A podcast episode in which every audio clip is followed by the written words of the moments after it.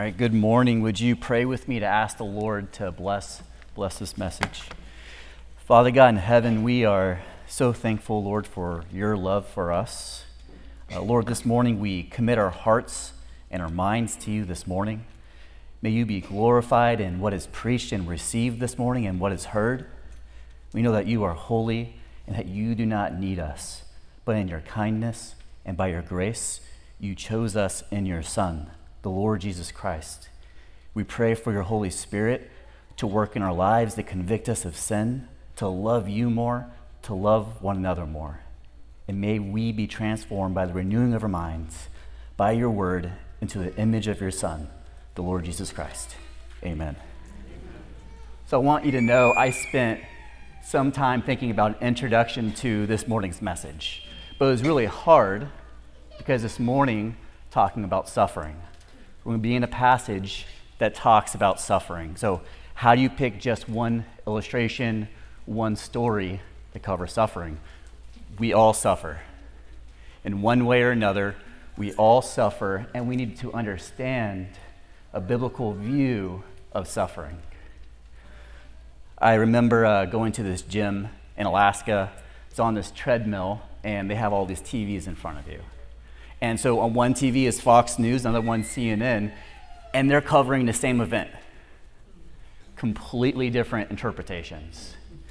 This morning we're going to be looking at a story about Hannah, a woman who experienced great suffering.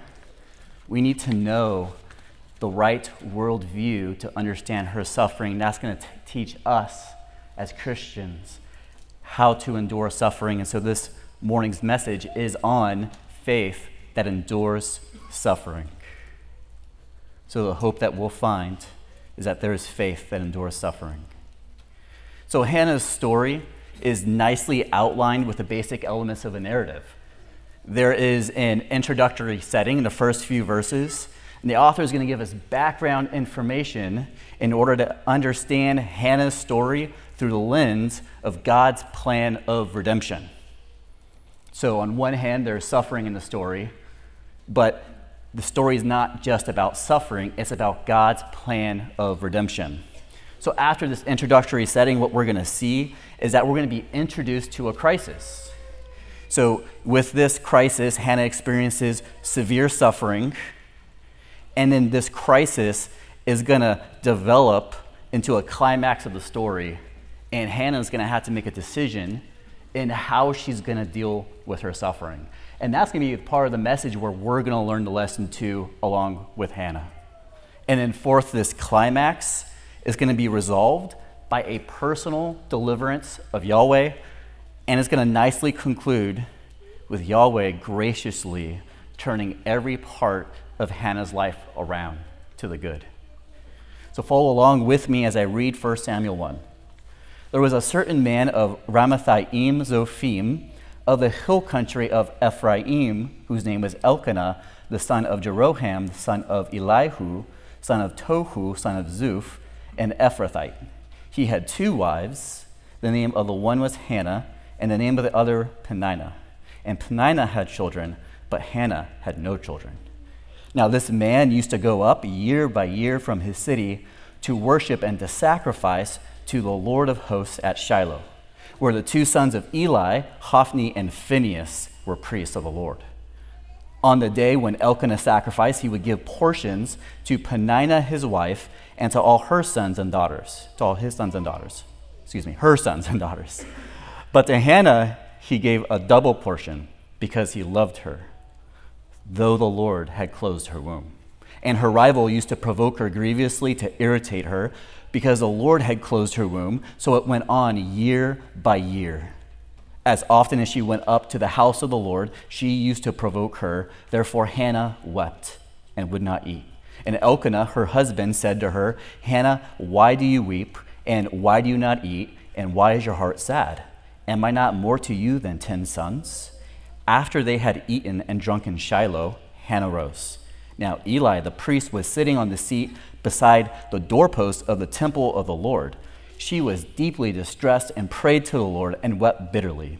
And she vowed a vow and said, O Lord of hosts, if you will indeed look on the affliction of your servant and remember me and not forget your servant, but will give to your servant a son, then I will give him to the Lord all the days of his life, and no razor shall touch his head. As she continued praying before the Lord, Eli observed her mouth. Hannah was speaking in her heart, only her lips moved, and her voice was not heard. Therefore, Eli took her to be a drunken woman. And Eli said to her, How long will you go on being drunk?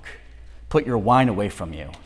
But Hannah answered, No, my lord. I am a woman troubled in spirit. I have drunk neither wine nor strong drink, but I have been pouring out my soul before the Lord.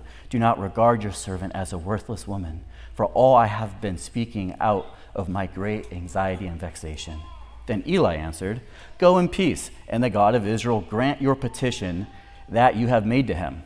And she said, Let your servant find favor in your eyes. Then the woman went her way and ate, and her face was no longer sad. They rose early in the morning and worshiped before the Lord. Then they went back to their house at Ramah. And Elkanah knew Hannah his wife, and the Lord remembered her. And in due time, Hannah conceived and bore a son. She called his name Samuel, for she said, I have asked for him from the Lord.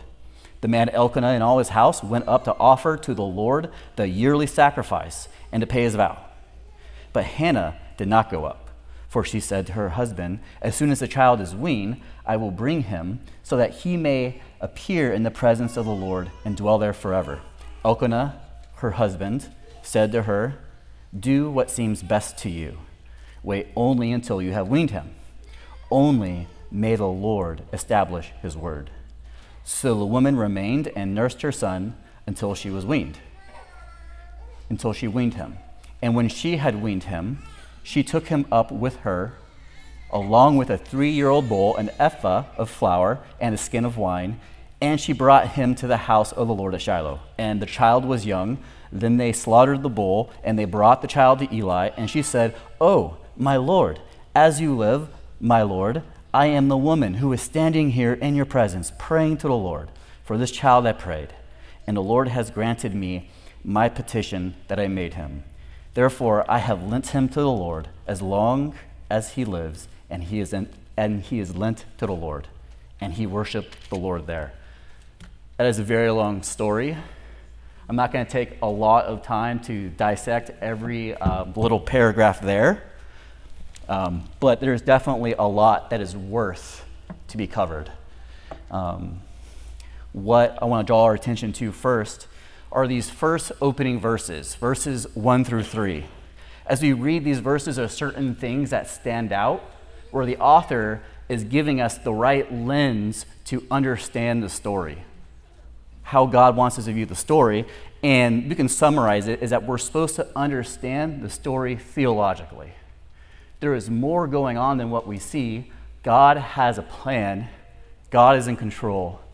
Everything we see in this story, God intended it. This is God's plan. So, first, what we see, if you look at verse 1, it says, There was a certain man of Ramathaim Zophim. With the language here where this man is being introduced, it actually would have sounded familiar to the, to the readers of 1 Samuel. And as we learn about the story, as we learn about how Hannah has a son named Samuel, we, we're, we're taken back to the book of Judges. Because in the book of Judges, there was another woman who was barren. There was another woman who was visited by the Lord, and the Lord gave her a son. And the Lord had this son be, um, had the Nazarite vow. And the Lord told this woman that her son would begin to deliver Israel. This man's name, the son's name is Samson. He did everything but help deliver Israel. He was an unqualified leader. He sinned. He broke probably almost every law you could think about. And because of that, the Lord, because of his covenant with Israel, judged Israel, brought calamity on them because they had this bad leader. They were also sinners too. So as we're reading this, we're thinking, okay, this is, Sam, this is Samson 2.0, except the Lord is actually going to use this man named Samuel, whose mother was also barren, and who Samuel also takes the Nazarite vow, just like Samson. Except the Lord's actually, as we see in the book of 1st and 2nd Samuel, going to use him to deliver Israel from the Philistines. So that's the direction that we're going. And by putting this first here in the book, the author wants us to understand that this whole story is part of God's plan. There's something bigger going on here than just barrenness. Okay, there's a second thing the author wants us to understand the importance of this story. If you look down um, in verse 2, actually finishing verse 1, we are given a genealogy of Elkanah. And right after Elkanah's genealogy, we find out one of his wives was barren. She couldn't have children. In the book of Genesis, the Lord gave Abraham a promise that he would multiply his descendants as many as the stars of the sky and sand of the seashore. So, what do we see here? We see Elkanah doing pretty good, right? His lineages are doing really good, and Hannah's not. Here's the thing for the promise to Abraham it was to him and his descendants, the men and the women. They, when they had children, they knew it was a gift from the Lord. When they had numerous children, they knew that was a gift to the Lord because of what God promised to Abraham. To them, having children wasn't just merely a, a cultural blessing, it was a theological blessing that they were part of God's plan. What do we see here? What about Hannah? Does Hannah get to be a part of God's plan? So this brings us immediately thinking about God's promise to Abraham. Now, Hannah's being barren, and this is a good reminder for us to think about the theology of suffering, the theology of pain, the theology of hard times. We have to remember, we have to go back to Genesis. There's suffering in the world, there's pain in the world, there's misery in the world because of sin. The suffering that is here is because of Adam and Eve's sin in the garden. So we can't look at any sufferer as completely innocent, as innocent. So that being said, that draws our attention back to these themes of God's promise to Abraham, to God's promise in Genesis 3:15 that he would reverse the curse, he would restore his creation by providing a certain seed who would crush the head of Satan. Okay, Third, lastly, this story is about communion with the Lord. If you look down at verse 3, we see that Elkanah, first of all, let's talk about Elkanah for a moment. We see here he had two wives. First wife, Hannah, couldn't have children. So what does he do? Oh, I'll find another wife, and maybe she'll have children. What should have Elkanah done? He should have waited for the Lord to provide. And the, I guess if you would call it ironic part, is that the Lord does provide a son for Hannah. So Elkanah should have waited. Um, he was thinking maybe about his future and his success, and he was concerned with all those things. But we know that in Genesis, the Lord designed marriage between one man and one woman until death do them part. We know that's set up. So now, with that, we see we get to know a little bit more about Elkanah here in verse 3. In verse 3, what do we find out about him? We see that he took his family to worship and sacrifice to the Lord of hosts at Shiloh. And this he did every year. So, what do we know about Elkanah? He's consistently going to a place of worship, and we see his heart's in the right place because it says he goes there to worship. The word, therefore, that's used for worship talks about his heart. It talks about how his heart is submissive to the ways and to Yahweh. That he is submissive to him, and also he went to sacrifice. Back then, sacrifices were a picture of what God was doing with his people, and they were also a picture of what was supposed to be happening in our hearts. So, what does he do? He's basically taking his family to Sunday school, to church he's being faithful with that. And just for a moment, here's what's really interesting. In the book of Exodus, there's a law given that the men of the families are to go to the temple every year. And, but the law is only for the men. The expectation the men's going to go there, learn from the priests about God's word, and also bring back God's word to their families and teach them. Elkanah does a step above. He brings his family with them. So, again, while Elkanah um, had his problems, he should have trusted the Lord, we do see a picture of a father um, doing what he can, being faithful to take his family to worship. And what was supposed to be happening there?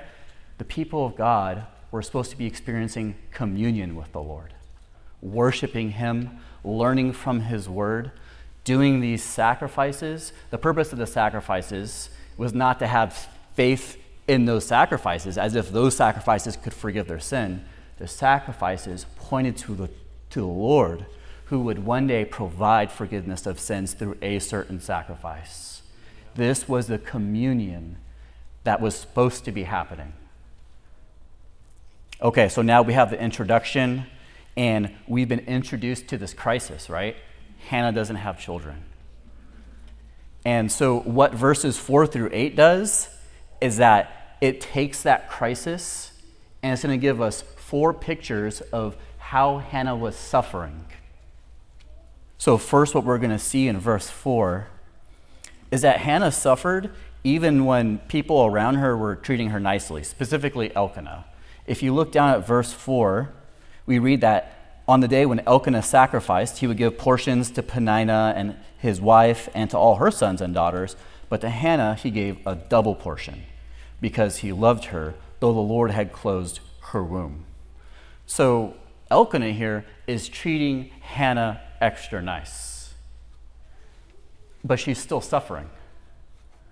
Looking for things for people to treat you nice. Yes, it's good to be treated nice, but we have to know looking for those external things doesn't hide suffering, it doesn't fix the suffering if anything, what we see here is that by giving double, it's to replace the baby she didn't have.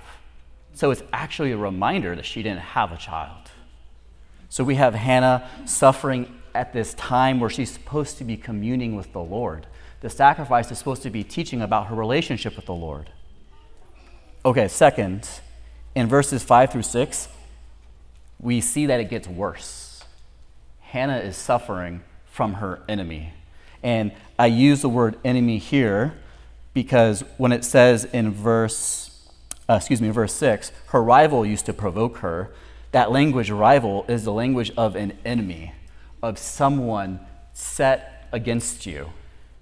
And so, in some way, um, this, the second wife is provoking her, is making her angry, making her suffer more by the words that she's using. I want to stop a moment and talk about this.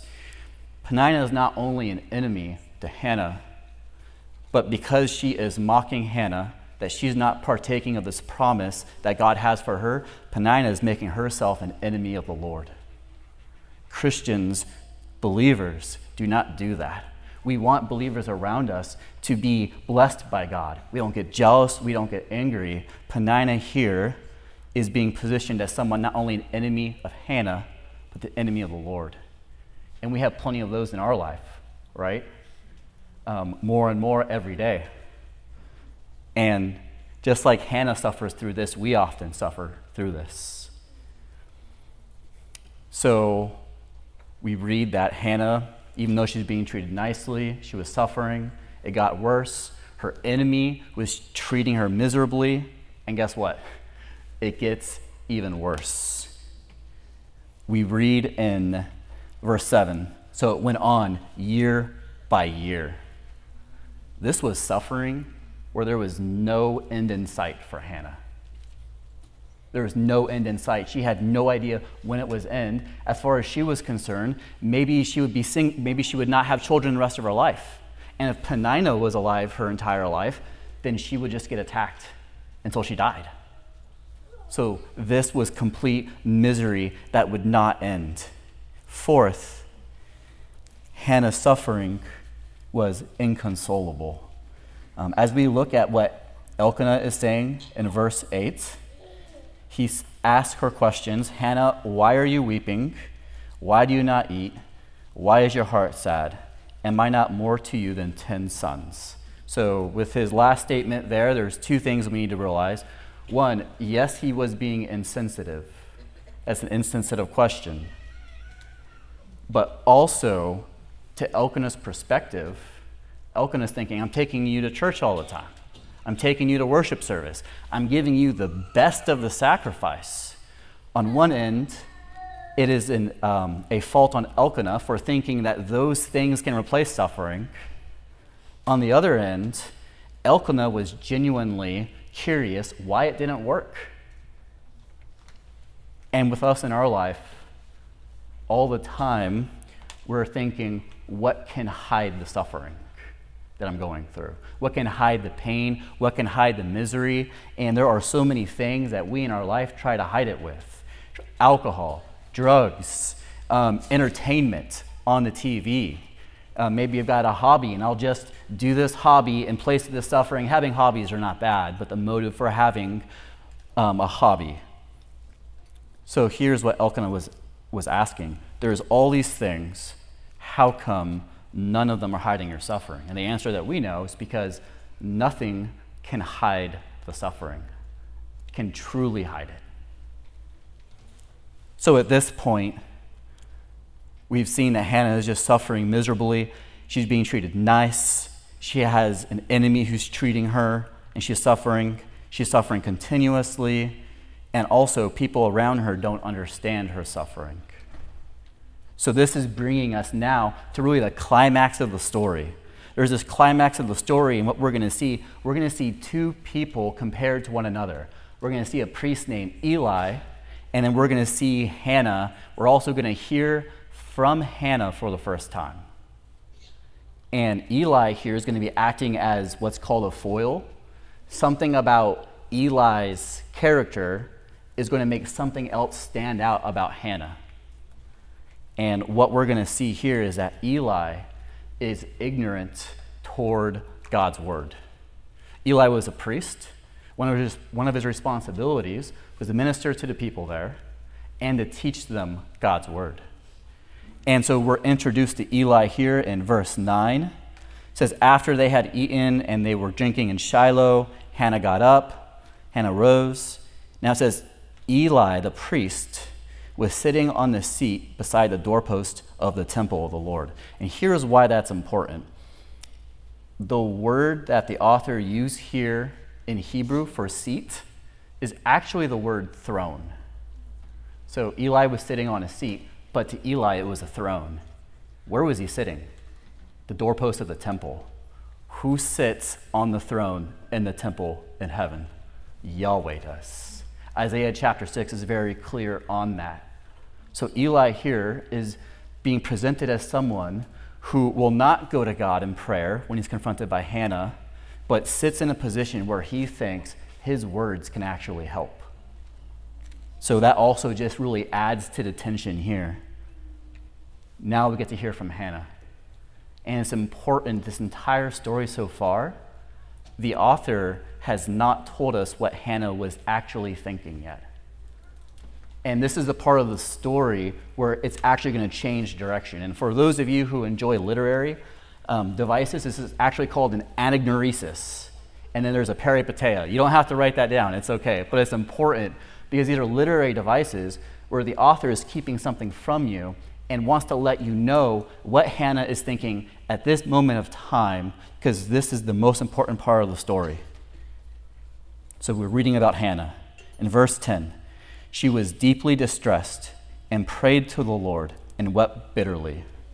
The language here for how miserable she was. Um, is basically saying she's at the lowest point she possibly could be. She is in the pit of despondency. She is miserable. Year after year, this is built up. And so now this is the high point of the story.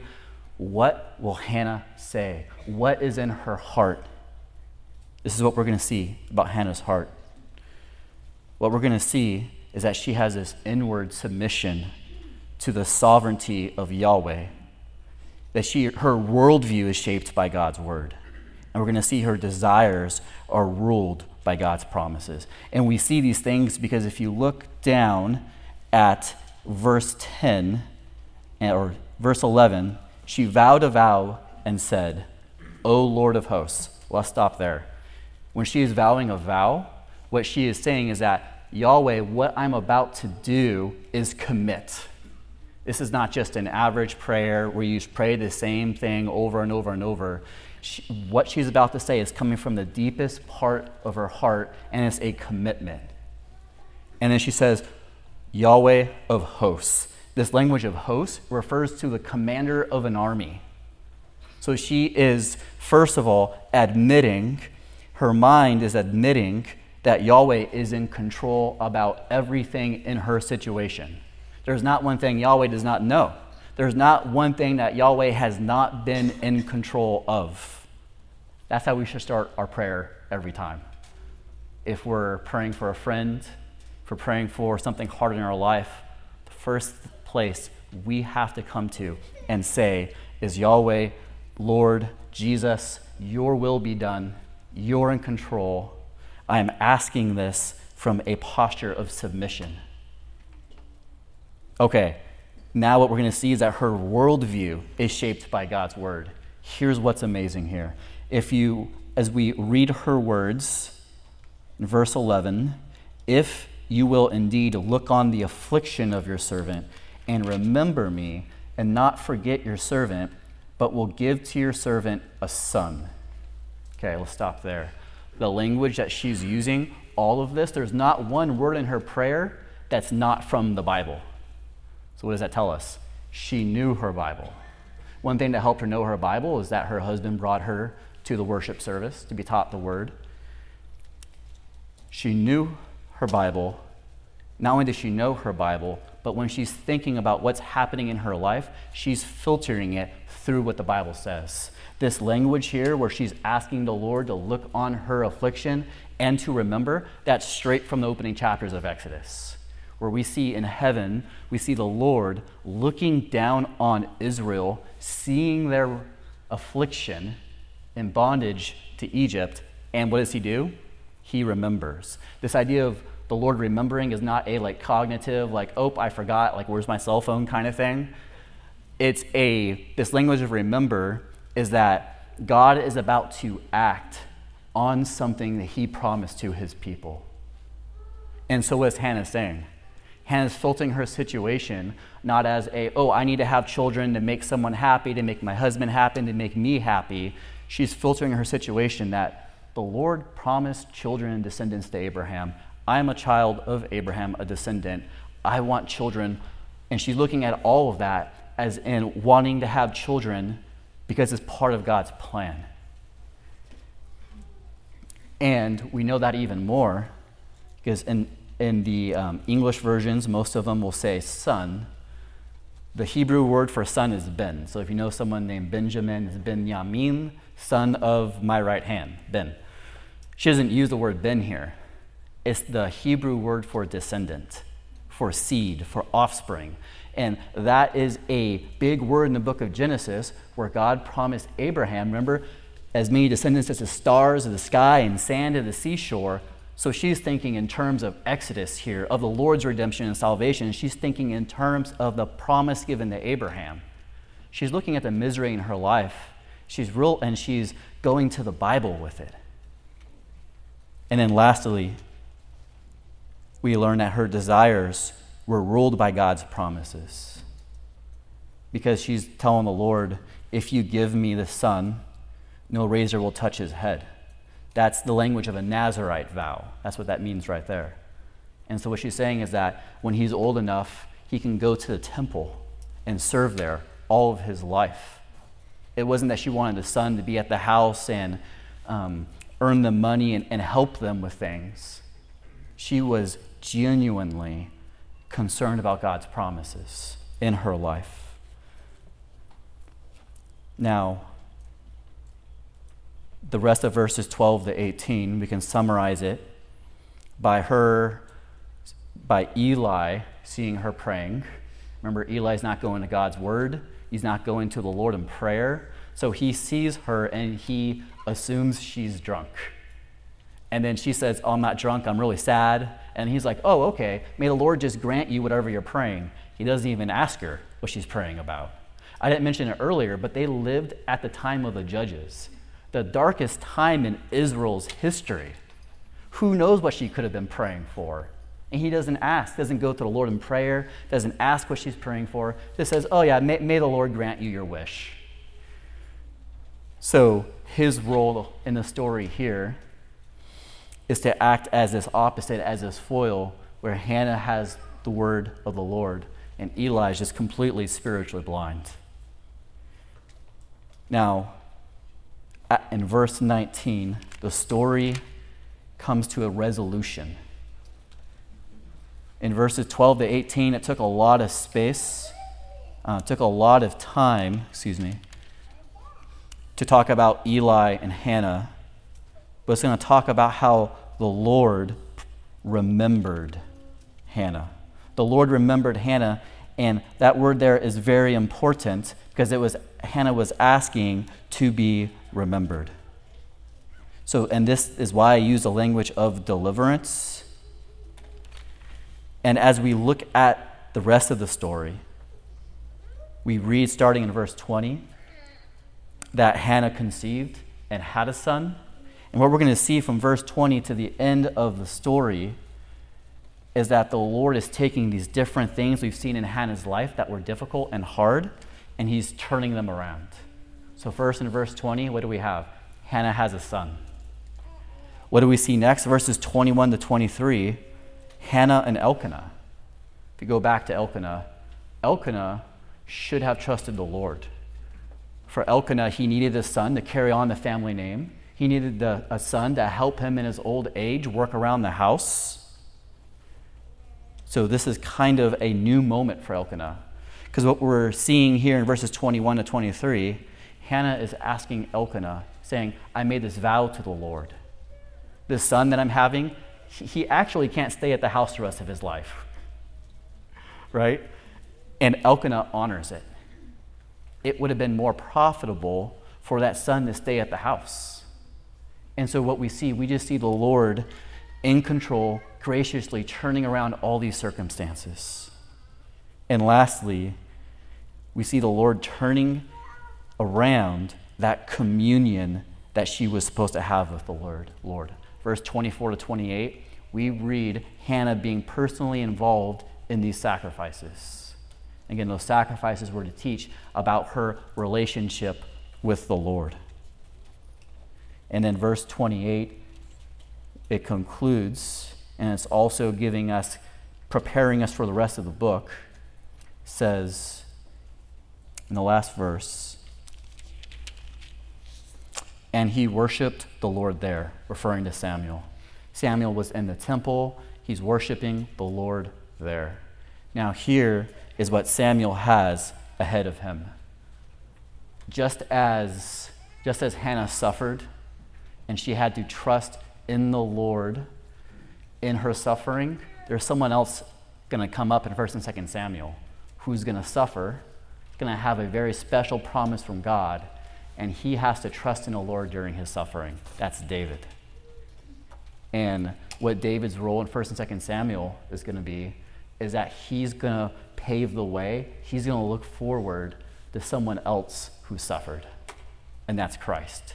Someone else who suffered and had to trust in the Lord in his suffering, and that's Christ. And this is really where the greatest hope for us comes from. It's because Christ died and suffered, and he trusted in the Lord. It was. Um, I think two or three years ago, maybe three years ago. Um, it was Christmas Day, and uh, it was you know wonderful Christmas present. Received a uh, five-minute grand mal seizure, so wasn't fun at all. It was terrible.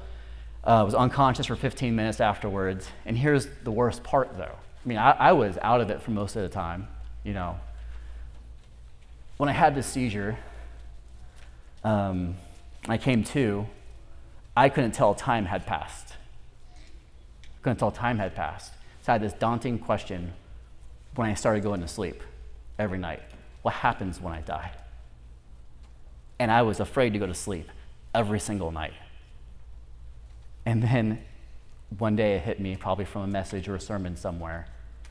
There was a time when Christ was about to shut his eyes. And he trusted in the Lord and he was okay. And he was more than okay, he was victorious. So, in that suffering, in that moment, I knew I was going to be okay. And I don't share that story for any emotion. It's, it's because I want to let you know that this faith is real, is real to me. I want this faith, I want this faith to be real to you because God's promises are that real. Let's go to the Lord in prayer. Father God in heaven, you are so good. Uh, Lord, you're so holy. Uh, Lord, you have, before time began, planned out your great plan of salvation, and we are so privileged to be part of that plan, Lord. Pray, Lord, that you would just grow us. I pray, Lord, that your Holy Spirit would comfort us in our affliction and our suffering, and we commit ourselves and our lives to you. Pray this in your Son's name. Amen.